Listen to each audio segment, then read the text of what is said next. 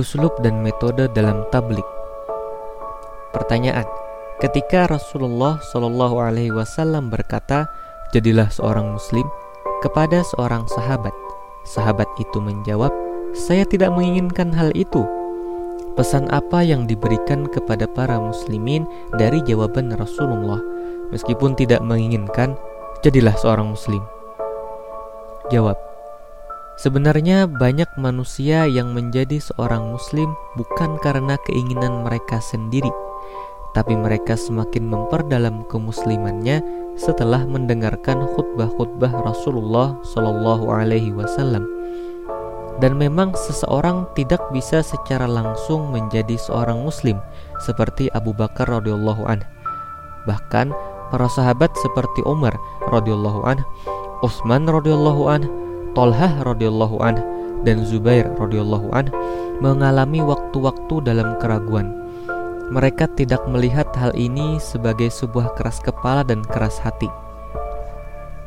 Karena ketidaksesuaian dengan apa yang diprogramkan dalam kalbu dan akal, di masa tertentu mereka berjalan penuh dengan pikiran dan khayalan, tapi dalam kalbu mereka selalu berdiri teguh sebagai muslim dan tiba satu hari di mana mereka tidak memiliki keraguan sekecil apa pun. Hal yang sama terjadi pada Hamzah radhiyallahu anhu. Umurnya kurang lebih berbeda satu tahun atau kurang. Dia berumur 45 tahun ketika menjadi seorang muslim. Dalam ungkapan sebuah hadis, umur 45 tahun merupakan sebuah masa titik balik, baik itu dalam kemusliman maupun kekufuran dan kebodohan. Maksudnya, setelah melewati umur tertentu, seorang manusia sulit untuk merubah sifat, pemikiran, dan ruh. Oleh karena itu, Allah Subhanahu wa Ta'ala menyiapkan sebuah kombinasi yang sangat penting untuk Sayyidina Hamzah dan sebuah peristiwa yang mengejutkan nanti dirinya. Semua mengetahui peristiwa itu, di suatu tempat sekelompok orang menyiksa Rasulullah Shallallahu Alaihi Wasallam. Mereka melempar batu, lumpur, dan juga menghina dengan kata-kata yang paling memalukan kepada Rasulullah Shallallahu Alaihi Wasallam. Dan saat itu Hamzah datang dari berburu singa dan masih merasakan ketegangan dari perburuan singa. Hamzah mendengar kata-kata hinaan yang dilakukan kepada Rasulullah ketika datang masuk ke Mekah dalam keadaan seperti itu. Meskipun belum mendapatkan hidayah, Hamzah memiliki ruh yang bersih dan seorang paman Rasulullah. Hamzah tersentuh dengan hinaan berlebihan yang dilakukan kepada Rasulullah Shallallahu Alaihi Wasallam dan di waktu itu juga Hamzah menyampaikan bahwa dia berada di pihak Rasulullah Shallallahu Alaihi Wasallam. Dengan demikian, Hamzah menjadi seorang Muslim setelah berhadapan dengan sebuah peristiwa mengejutkan, bukan dengan sebuah kalimat yang disampaikan di keadaan normal, seperti "Datanglah pamanku, jadilah seorang Muslim." Berarti, untuk bisa melalui tahap terakhir ini, dia membutuhkan sebuah peristiwa seperti ini. Menurut saya, hal ini sangatlah penting dari sudut pandang falsafah sirah nabawi. Para pembaca sirah Nabawi menjelaskan bahwa Hamzah radhiyallahu anh mengalami keraguan selama 24 jam setelah menjadi seorang muslim. Seberapapun besar hal yang dia hadapi, terdapat 45 tahun kehidupan yang dia tinggalkan. Dan memang seorang manusia akan mengalami kesulitan untuk meninggalkan kehidupan sebelumnya ditambah dengan perlawanan para muslimin terhadap kaum kafir dan meninggalkan Mekah untuk berhijrah ke wilayah lain. Tetapi Hamzah radhiyallahu an berhasil melewati kesulitan tersebut. Di samping itu, ratusan manusia kuat seperti dirinya, di antara mereka terdapat nama-nama seperti Khalid radhiyallahu an dan Umar radhiyallahu an, berada di setiap wilayah, namun mereka tidak menerima Islam. Maksudnya, tidak ada sesuatu atas nama iman yang dapat mempesona ruh manusia.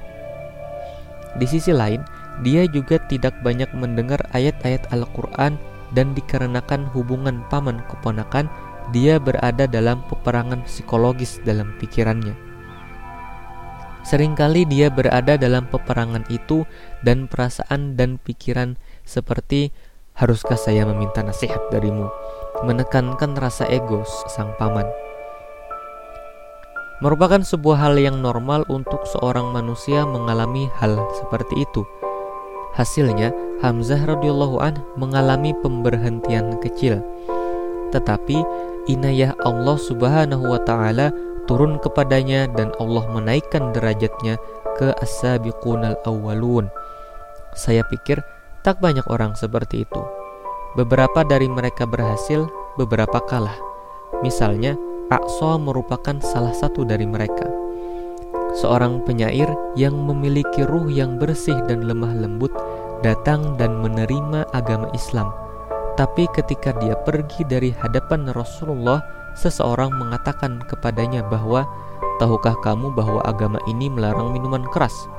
Mendengar perkataan ini, kemudian dia berkata, "Berikan waktu untuk aku berpikir dan pergi meninggalkan tempat itu."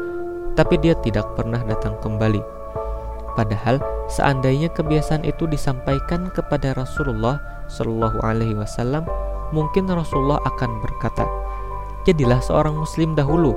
Kita bisa pikirkan kebiasaan itu nanti." karena Rasulullah tahu bahwa kalbunya akan penuh dengan nasihat dari beliau dan dirinya akan berada dalam ketentraman. Dia akan memiliki ketentraman ruh di hadapan Allah Subhanahu wa taala dan dalam waktu dekat dia akan meninggalkan kebiasaan buruknya. Dan siapa yang tahu masih banyak ketidakberuntungan yang sama telah terjadi. Saya ingin memberikan beberapa contoh yang berkaitan dengan hal ini. Abu Sufyan dan Safwan ibnu Uyainah juga tidak yakin sepenuhnya ketika mengucapkan La ilaha illallah. Pada awalnya, kalbu mereka disentuh dengan barang-barang rampasan, lalu mereka masuk Islam. Kemudian, setelah semakin mengetahui lebih dekat Rasulullah Shallallahu Alaihi Wasallam, terjadi perubahan yang sangat cepat dalam diri mereka. Misalnya, Khalid radhiyallahu an merupakan seorang pemimpin perang yang hebat. Begitu hebatnya, semua orang yang ikut dalam peperangan akan memilih untuk berada di pihak yang sama dengan dirinya. Dan pastinya, sangatlah sulit untuk memindahkan pihak dari orang seperti ini. Tapi, ketika dia sudah menemukan tempatnya, dia menutup semua kekurangannya dan dari ungkapan para ahli sirah nabawi ketika busur panah menusuk matanya Abu Sufyan memandang Rasulullah dan kemudian berkata apa gunanya mataku ini? Selama 70 tahun tidak bisa melihat pemilik sesungguhnya. Abu Sufyan sangat sulit untuk berpindah pihak namun kemudian berpindah sepenuhnya. Suatu saat ketika diberikan 100 unta dari barang rampasan perang kepadanya sungguh Orang ini tidak ada rasa khawatir dari kelaparan, kekurangan, dan kemiskinan. Berarti, untuk bisa menjadi seseorang yang dermawan seperti ini, harus berpegang kepada Sang yang mutlak, ucapnya. Dan semua contoh ini saya pikir cukup untuk menunjukkan perilaku-perilaku Rasulullah Shallallahu Alaihi Wasallam.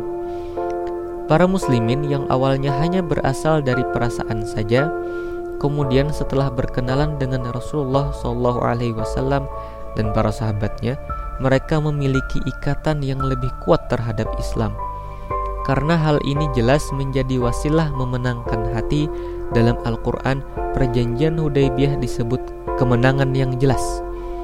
Karena berkat perdamaian dan kebersamaan di periode ini, kalbu-kalbu hangat oleh Islam kelemah lembutan para muslimin menarik semua manusia ke arah mereka. Utsman bin Tolha, Amr bin As, Khalid bin Walid merupakan nama-nama dari buah periode ini. Dan memang, jika bukan karena prasangka, tidak terbayangkan seseorang tidak menjadi seorang muslim setelah melihat Rasulullah dan para sahabatnya. Menurut saya, orang yang menghilangkan prasangka itu berkata seperti Abdullah bin Salam, seorang Yahudi. Sungguh tidak ada sebuah kebohongan di lingkungan ini. Dan kemudian dia beralih pihak. Sebagai kesimpulan, berada bersama dengan masyarakat yang saling berbagi nilai kesamaan dengan izin Allah akan melembutkan dan memenangkan banyak kalbu.